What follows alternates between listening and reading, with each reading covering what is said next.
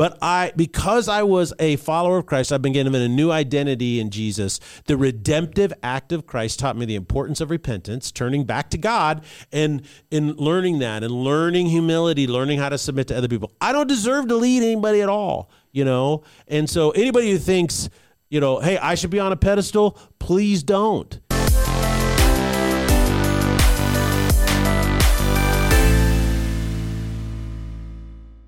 Ladies and gentlemen, welcome to the Salty Pastor Podcast, a podcast dedicated to helping you learn and grow in your faith and develop your critical thinking skills. Your journey of faith is your own. It is not something someone else can do for you, but we can come alongside you to encourage you, to challenge you, to entertain you, and most of all, to teach you to think for yourself. My name is mm-hmm. Jesse Mayer. I will be your host, and we cannot do the Salty Pastor Podcast without the Salty Pastor himself, Dr. Douglas Peak. Well, welcome everyone. I'm glad you're here today. I'll tell you, thinking for yourself takes some effort. It really does. But you're going to be glad you took the effort to do so because it is the path not only to a strong faith, but really, in essence, knowing who you are and why you're here and the whole point and purpose of your life. So glad you're here with the Salty Pastor, and we're going to be digging into some more Bible study today. Well, we are wrapping up our study in First Peter, a series we're calling "Don't Freak Out." Don't freak out. freak out. um, and it is a letter by the Apostle Peter that he wrote to the first century church, um, approximately 35 years after Jesus rose from the dead.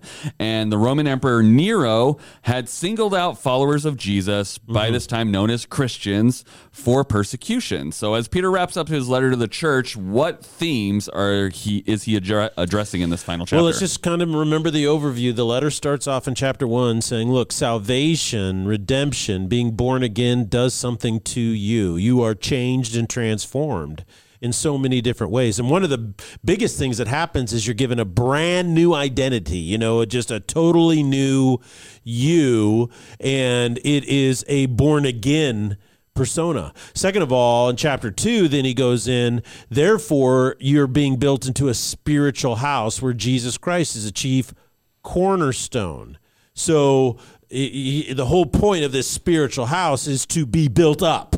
Mm. And the point of persecution and suffering is to tear you down. And they it does this by getting you to forget the truth about who you now are and what you've been changed into. So then he goes in chapter 3 and all of chapter 4 and even into chapter 5 a titch about strengthen yourself. It's all about strengthening who you are in the f- face of really dramatic suffering. So that's really important to understand is this is what you do and that's why you have instruction to uh, various uh, like wives, to husbands, to slave servants, and then to everybody else. And so he's kind of getting into all of this about how we should strengthen ourselves in the Lord.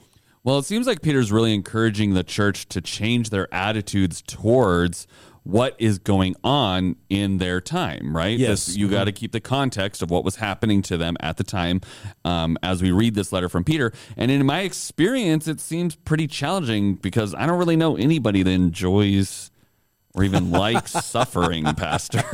No, I, I can vouch for the fact that I don't. I mean, maybe Gandhi, but like that's the I don't most. know. I mean, Gandhi was a strange bird, let me tell you. Uh, let's dig in to see, uh, dig in and see what we can discover uh, from what the Apostle Peter actually wrote.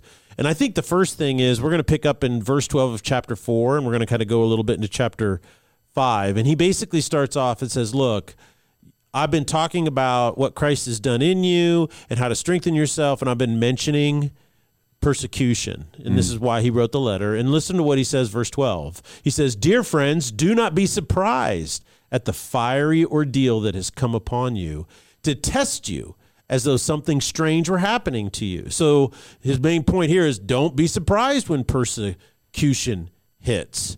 Now, if you're not surprised, if you're not shocked, then what are you supposed to do? Verse 13 Rejoice in as much as you participate in the sufferings of Christ, so that you may be overjoyed when his glory is revealed. Now, here's what's really interesting is that Peter knows what he's talking about here because right after Christ rose from the dead, he was in Jerusalem and he was preaching and teaching on the Temple Mount. Mm. And in Acts chapter 5, the Sanhedrin at that time, the Pharisees and Sadducees, became very angry that they were teaching about Jesus. And so in Acts chapter 5, it says they called, they had arrested the apostles and they had them incarcerated. It says they called them in and had them flogged, right? This is verse 40 of chapter 5.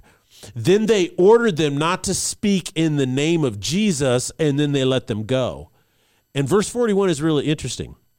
The apostles left the Sanhedrin rejoicing because they had been counted worthy of the suffering disgrace for the name. So, what he's saying is they were rejoicing because they were counted worthy of suffering in the name of Jesus. And so he says, don't be surprised, try and rejoice. And the way you can rejoice is not think about whether you deserve it or not. Think about how, look, they hated Jesus, they persecuted him, and I am worthy to suffer the same things that Christ suffered. Then he goes on to say in the next verses, verse 14 and following, that when you suffer for Christ uh, in the way that Christ suffered, is that that's what makes all the difference. See, look at verse 14. If you are insulted because of the name of Jesus, you're blessed, for the spirit of glory and of God rests on you. If you suffer, it should not be as a murderer or thief or any other kind of criminal, or even as a meddler. However, if you suffer as a Christian, do not be ashamed, but praise God that you bear that name, meaning the name of Christian, follower of Christ. So, look, he's basically saying there are two types of suffering, right? There's two types of persecution. He goes, first of all, you can suffer for bad choices or decisions that you have made. He says, if you murdered somebody or if you stole something or if you're any other type of criminal activity, he says, or even a meddler. I I, I don't know what a meddler, meddler. is. What is a meddler? Someone you know? who gets in the way of things. meddling. Somebody's always meddling. It's really kind of funny that he throws that in right up there with murderer, thief, or criminality. So that is quite the breadth of people. I know. I thought that was kind of funny. Meddler. It reminds me of the Riddler in Yes. Batman, you know. But uh, it's interesting. He says, look, you can suffer for bad choices, for mistakes, or a bad decision. Uh, sometimes you'll even make a bad decision because of a lack of knowledge, and you'll suffer from that. He goes, but this is different. He goes, when you're suffering for doing the right thing, you know, and that is following Christ, that is a big deal. And so, verse 17, he goes on to say, look, it is time for judgment to begin with God's household. And if it begins with us, what will be the outcome for those who do not obey the gospel of God? And now he quotes, if it is hard for the righteous to be saved, what will become of the ungodly and the sinner? Now, verse 17 is a very popular passage of scripture that's often quoted, and it says, Well, judgment begins with the household of God. Okay. Unfortunately, the way people use it when quoting it is often out of context. are they using it to judge the church? Is that what they like to do? Yeah, in many ways. And, and so what they are interpreting it to mean is this the judgment of God or the wrath of God is falling on believers because of their sins. So people who are in the church, they've made a mistake and something bad happened. Well, God is judging them. So hmm. let the judgment begin with the household of God. But this isn't what it means at all. And the reason why is because the judgment of your sins have fallen upon Jesus Christ. And when you are born again, the judgment of your sins is taken away. And this is in uh, Romans chapter 8, verse 1. It says, Now there is no condemnation for those who are in Christ Jesus.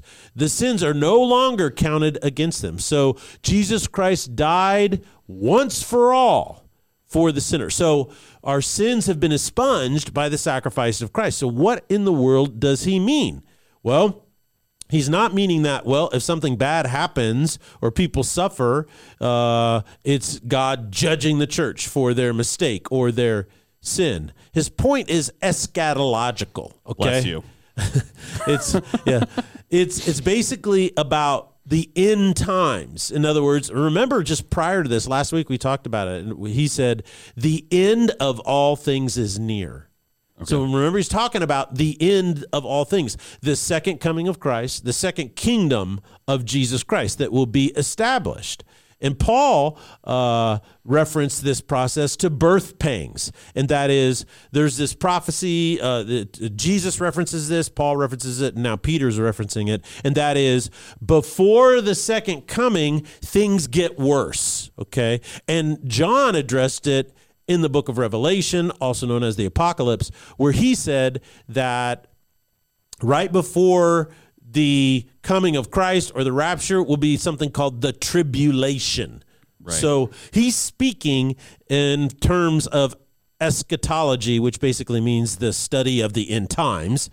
And what he's saying is that eschatologically, or in the end, is that we're going to suffer, like as with birth pangs, and we're going to go through difficulty because people are so busy fighting against God and his coming final judgment. And so he's he's referencing that. In other words, we have to suffer before the deliverance. And so this is why he said all things are near. In verse 19, then he concludes, he goes, So then those who suffer according to God's will should commit themselves to their faithful creator and continue to do what is good. So what he's saying is that, look, uh, it was really difficult for the righteous to be saved. Jesus Christ had to die on the cross for them. What's going to become of the ungodly and the people who reject Jesus? He said, You're going to suffer, but their suffering is going to be infinitely much more pronounced. So commit yourself to God, trust in Him, and He continue to do good, and He will deliver you. And what's really amazing is that in Peter's mind, is he's right. You get the impression that he believed, you know, Jesus is going to come before I die, right? The second time. Mm-hmm. And, and when you read the New Testament, a lot of them had this sense that Jesus is coming right now. Well, Jesus hasn't returned 2,000 years later. What do you do with that? Well, what's really interesting is that he gives us now the basic biblical principle and that is is that Jesus Christ and Christ alone is the answer in the midst of our suffering and that is we can trust Christ that he will fulfill his promises in us not just in the future return but also in the deliverance afterwards regardless of what happens so we must commit ourselves to him because he is faithful he's our creator and we can continue to do good even in the midst of great persecution. So basically, if we take seriously the proclamation that Jesus is the Messiah, that he is Mm-hmm. the Christ, and that we can only be redeemed by him and through him, Correct. then the world is going to persecute us. That is a given statement. We shouldn't be surprised, as verse 12 says, when this happens, and therefore that is why we really need each other. Yeah, and that leads to his next point um, in chapter five. He says, Look, leadership has a responsibility in persecution. So he says basically that your job as a leader is to help people, care for them, and shepherd them. To do what? Right? Well, to stay committed and faithful to their creator. Mm. So, verse 1 says, To the elders among you, I appeal as a fellow elder and a witness of Christ's sufferings, who also will share in the glory to be revealed. Be shepherds of God's flock that is under your care. Watch over them, not because you must, but because you are willing, as God wants you to be, not pursuing dishonest gain, but eager to serve, not lording it over those entrusted to you, but an example to the flock. And when the chief shepherd appears, you will receive the crown of glory that will never fade away. And in the same way, you who are younger, submit yourselves to your elders. All of you clothe yourselves with humility towards one another, because God is opposed to the proud, but shows favor or gives grace to the humble. Humble yourselves, therefore, under God's mighty hand that he may lift you up in due time. Now, there's a lot here that's really important because notice what he's saying. Let's go back, uh, start at the end and go backwards in verse 6. He says, The goal in the midst of persecution or suffering or difficult times is to humble yourself. Okay? What most people do in the midst of difficult times is they try to assert their power, they try to assert their rights. Do you have rights? Yes. In America, you do. And they didn't have any rights. Mm-hmm. Okay. Uh, it was a dictatorship. Today, people living in various other nations and countries who are followers of Christ, they don't have rights. I was reading about one of the fastest growing churches today is led by women in Iran, of all Right. places. And it is an Islamic dictatorship. And these women can be rounded up and executed or thrown in prison because they're following Jesus. And they're like, we don't care. And so they don't have any rights. Now, the problem in, is in America, we've been told rights, talked about rights, and because our form of government bestows upon us certain rights, and I'll talk a little bit about this more on Wednesday, we start to assume then that the answer to suffering and persecution is to assert our rights.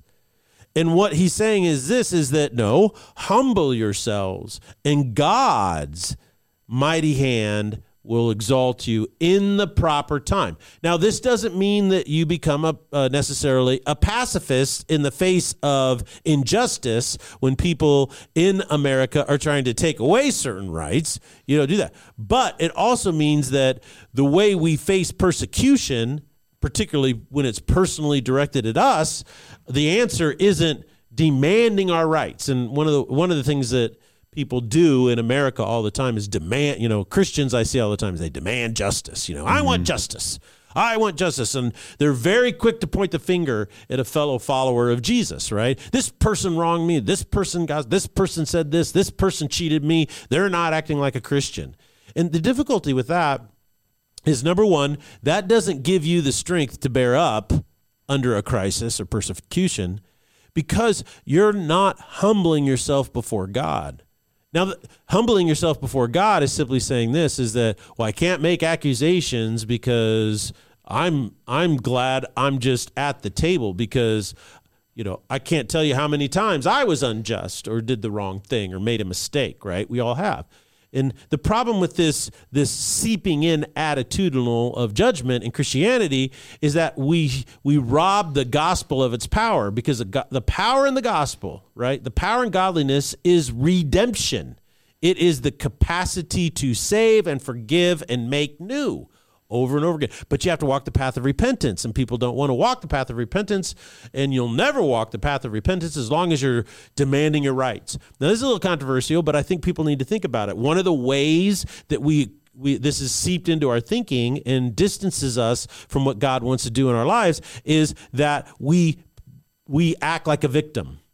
Mm. You see, we say, "Well, I'm just a victim and my life is miserable because these people treated me unjustly." Okay?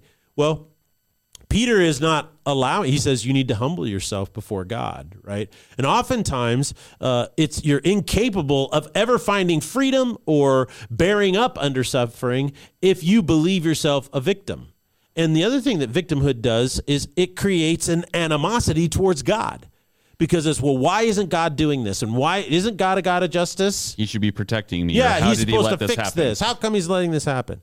And Peter says, "Well, don't be shocked that ungodly people are trying to hurt you and wound you." And so don't allow that thinking to seep in. So humble yourselves because you remember God is opposed to the proud and shows favor to the humble. So when you humble yourself before God, what you're saying is that in any given situation, particularly uh, like in America, uh, this is called taking ownership for your stuff. And it's so much better when you could say, wow, um, this is how I may have contributed to the situation, right? Uh, is there those occasions when someone is like completely innocent? Yeah, of course. You know, I just saw a video of a, a tourist in New York City uh, standing on the street corner, minding his own business, trying to do some tourist things, and and a person who just gotten out of jail comes up and just cold cocks him on the back of the head, knocks him out, breaks his jaw, and puts him in a coma. Well, that that's incredibly evil and unjust, right? Um, but in, in personal interactions with other people and when people are doing things and you're doing things, uh, it's rarely, almost never, you can't say it's completely innocent. It has to be completely random for that to be the Right. case, I believe. And so what that always uh, I think that's a blessing because it always allows you then to evaluate and be able to say, which I think is incredibly important. It allows you to walk the path of humility. Uh, wow, what how did I contribute to this in some way? It, you take ownership for your se- uh, yourself. And why is that important? Well, remember, he's saying to leaders, show the way. Don't lord it over people who are entrusted to you. Don't pursue a dishonest gain. Don't use your position. Now, why is he telling people in the church to do this? Because the leaders were doing this. They don't typically write those in the letters unless they were seeing examples of it happening, right? Exactly. And they're saying, look, don't pursue dishonest gain. People were doing that because you are, you know, don't doing it because you resent it. You know, do it because you're willing and God wants to use you. Be eager to serve, be an example to the flock. And then the chief shepherd is going to help you. Well, this is really important to understand because if is leaders are supposed to exemplify, right? Kindness and compassion and redemption, you know, not at the abandonment of truth, but truth is redemptive in its nature and compassionate and, and healing. Okay. The other thing, too, is that we need to learn as followers of whatever leaders uh, God has placed to be humble. If we spend all our time demanding justice and we say, I don't want to do this and eh, I'm not going to abide, abide by this, look, there are times for people to leave churches, but in America, it's just absurd. It's just absolutely absurd. People, people will go to a church and they'll say, "Oh, I'm done because they said something I didn't like." Or I was I wasn't treated properly, and then they just go somewhere else, and they think, "Wow, I'm great because I have the capacity to judge all these churches and find them inferior." Mm-hmm. Right? And what's amazing is that Peter says, "What you've done is you've destroyed yourself. You've destroyed your capacity to find peace in the midst of crisis. You've dis- destroyed your capacity to find uh, healing and hope and deliverance in the midst of crisis because you haven't learned how to humble yourself in the midst of a problem. I mean, I think it's interesting. It's almost like people need to learn to also follow. Everyone wants to step up and be a leader or call people out on the things that they've done wrong. Yes.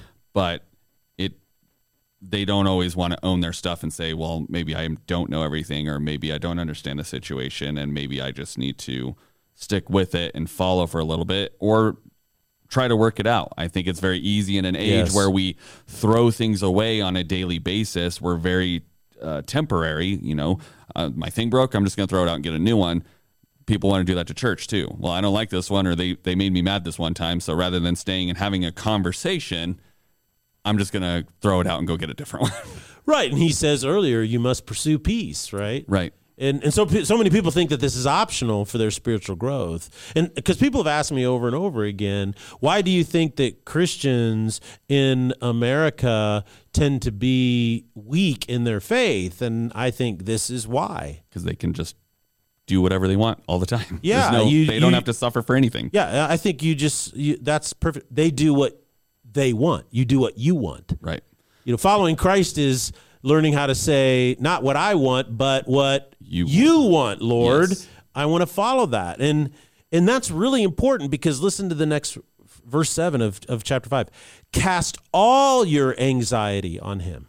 All of it because he cares for you. Mm. So if I'm going around saying I'm going to do what I want as opposed to God do what you want. When I'm in trouble and I say, if I've learned to cast or I've learned to say, God, what you want and humble myself and follow the path, right? Even when I don't like it. Then when my anxiety comes up and my fear comes up, guess where I've trained myself to cast it? To God. To God. If I'm going around saying, I'm going to do what I want, where have I trained myself to cast my anxiety? It's all on me. It's all on me. And so that's why today in America, you live in the most affluent culture in the world, in the history of the world. And yet we chart as the most, or rank ourselves as the most unhappy and anxiety ridden people in the history of the world. I mean, I was dealing with that yesterday, actually, before Pastor Steve was giving a lesson to the uh, youth group where I was feeling really stressed out about some stuff we're working on and some deadlines I needed to hit.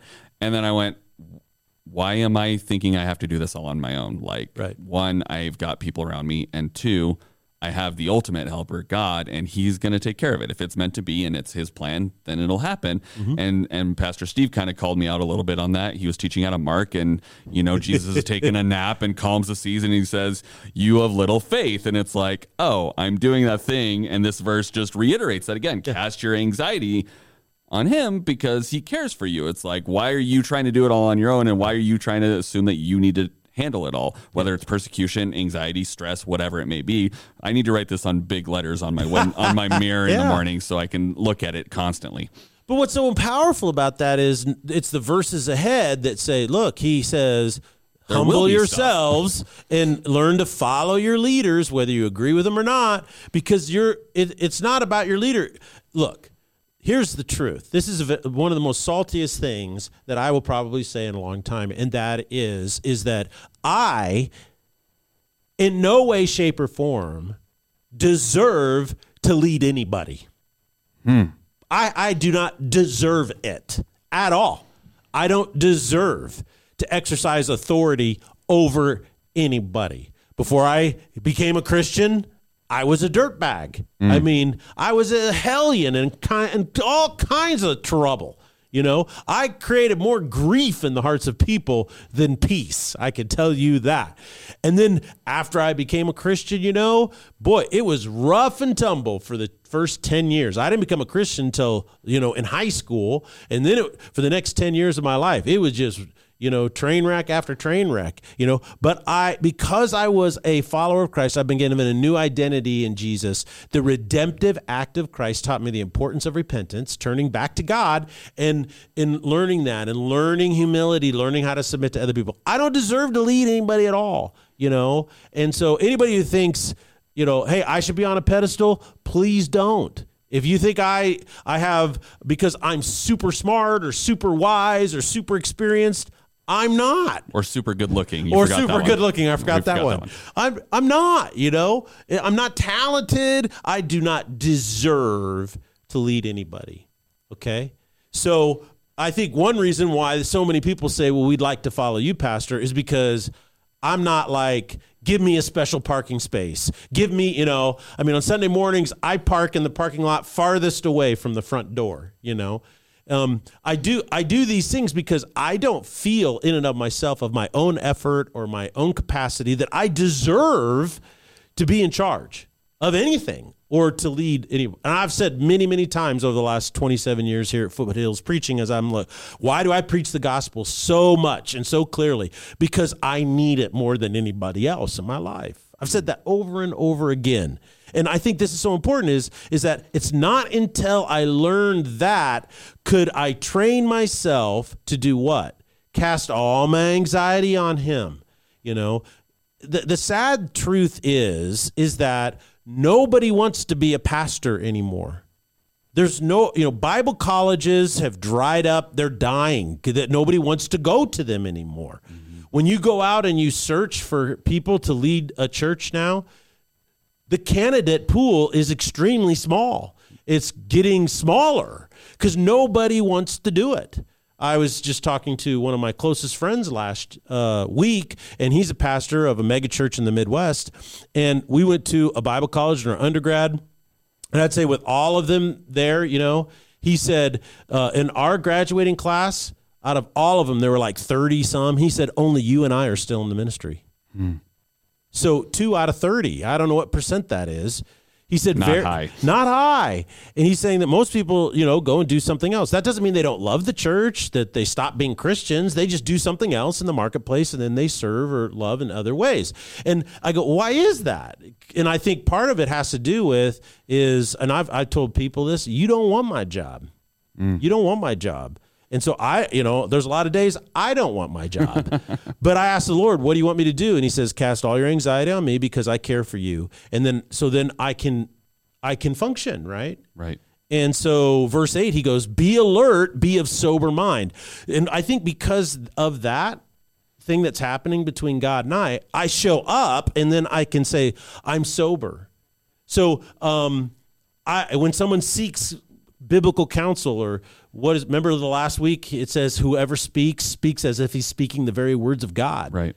Well, the last thing you want to do is go get counsel from somebody spiritually and they have an agenda, an axe to grind. They're not honest. You need somebody to teach you the truth. You know, say the truth. And uh, an example of this is many, many years ago, a young man had contracted cancer. And I knew him uh, before he got married. And then I performed their wedding ceremony. And then they went to another church, right? And so he contracted it. He was going through treatment. Things started to get worse. And he came to me and he said, and I'm not trying to be uh, say criticism, uh, but it's just the facts. He said, I- I'm not dealing with this well. Uh, the counsel I'm getting is not helping me. I, I don't know what to do. I don't have any hope, blah, blah, blah, blah. And he looks at me and he says, he goes, I came to you because I knew you would always tell me the truth. And in that moment, if I have even a smidgen of, I want this person to like me, or I want this person to think that I'm so wise and I quoted so many verses so that they would go out and tell everybody else, oh, I went and talked to Pastor Doug and he has this biblical knowledge that is so awesome. That would devalue what God has asked me to do. Mm. And so I looked him in the face and I said, The problem is you don't realize you're dead already. Mm.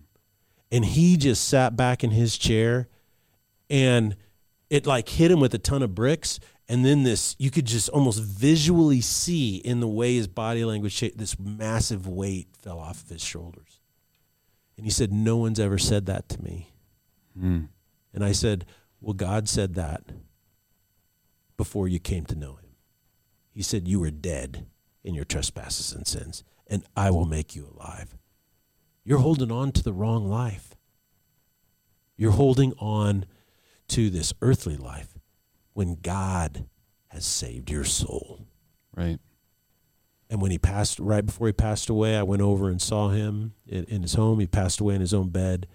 And he said, I know I go to this other church and everybody knows me, but I want you to tell the truth, speak at my funeral. Hmm. And so I did. And so that I, am not trying to aggrandize myself. I'm just trying to be really honest about what he's saying here is that you can't be sober minded unless all your anxiety, your need for approval has been cast upon Christ. Until that happens, your enemy has an opportunity to prowl around and steal, to destroy you. But if you cast it on God, turn to him, the God of all grace who called you to his eternal glory in Christ, after you have suffered a little while, he himself will restore you and make you strong, firm, and steadfast. To him be the power and forever. Amen. Those are powerful words. Those are some very powerful words. I, I just have really loved our study here in First Peter, and I know you're going to take some time um, on Thursday to really dive into what these final verses we read through mm-hmm. today mm-hmm. and studied how they apply to us um, today. But I mean, what a powerful powerful book of the Bible, and it's only five chapters. So if you haven't been reading along with us, I really encourage you guys to do that. Read through it a couple more times. Um, Pastor Doug does a really good job of of giving you some context and and reading through these with you, but you reading the words and really um, instilling them and understanding them and seeing them in different translations is really going to open up your horizons and give you better context as you come on Sunday to listen to Pastor Doug close with this final chapter. So thank you guys so much for joining us. We'll see you on Thursday here on the Salty Pastor Podcast. Blessings.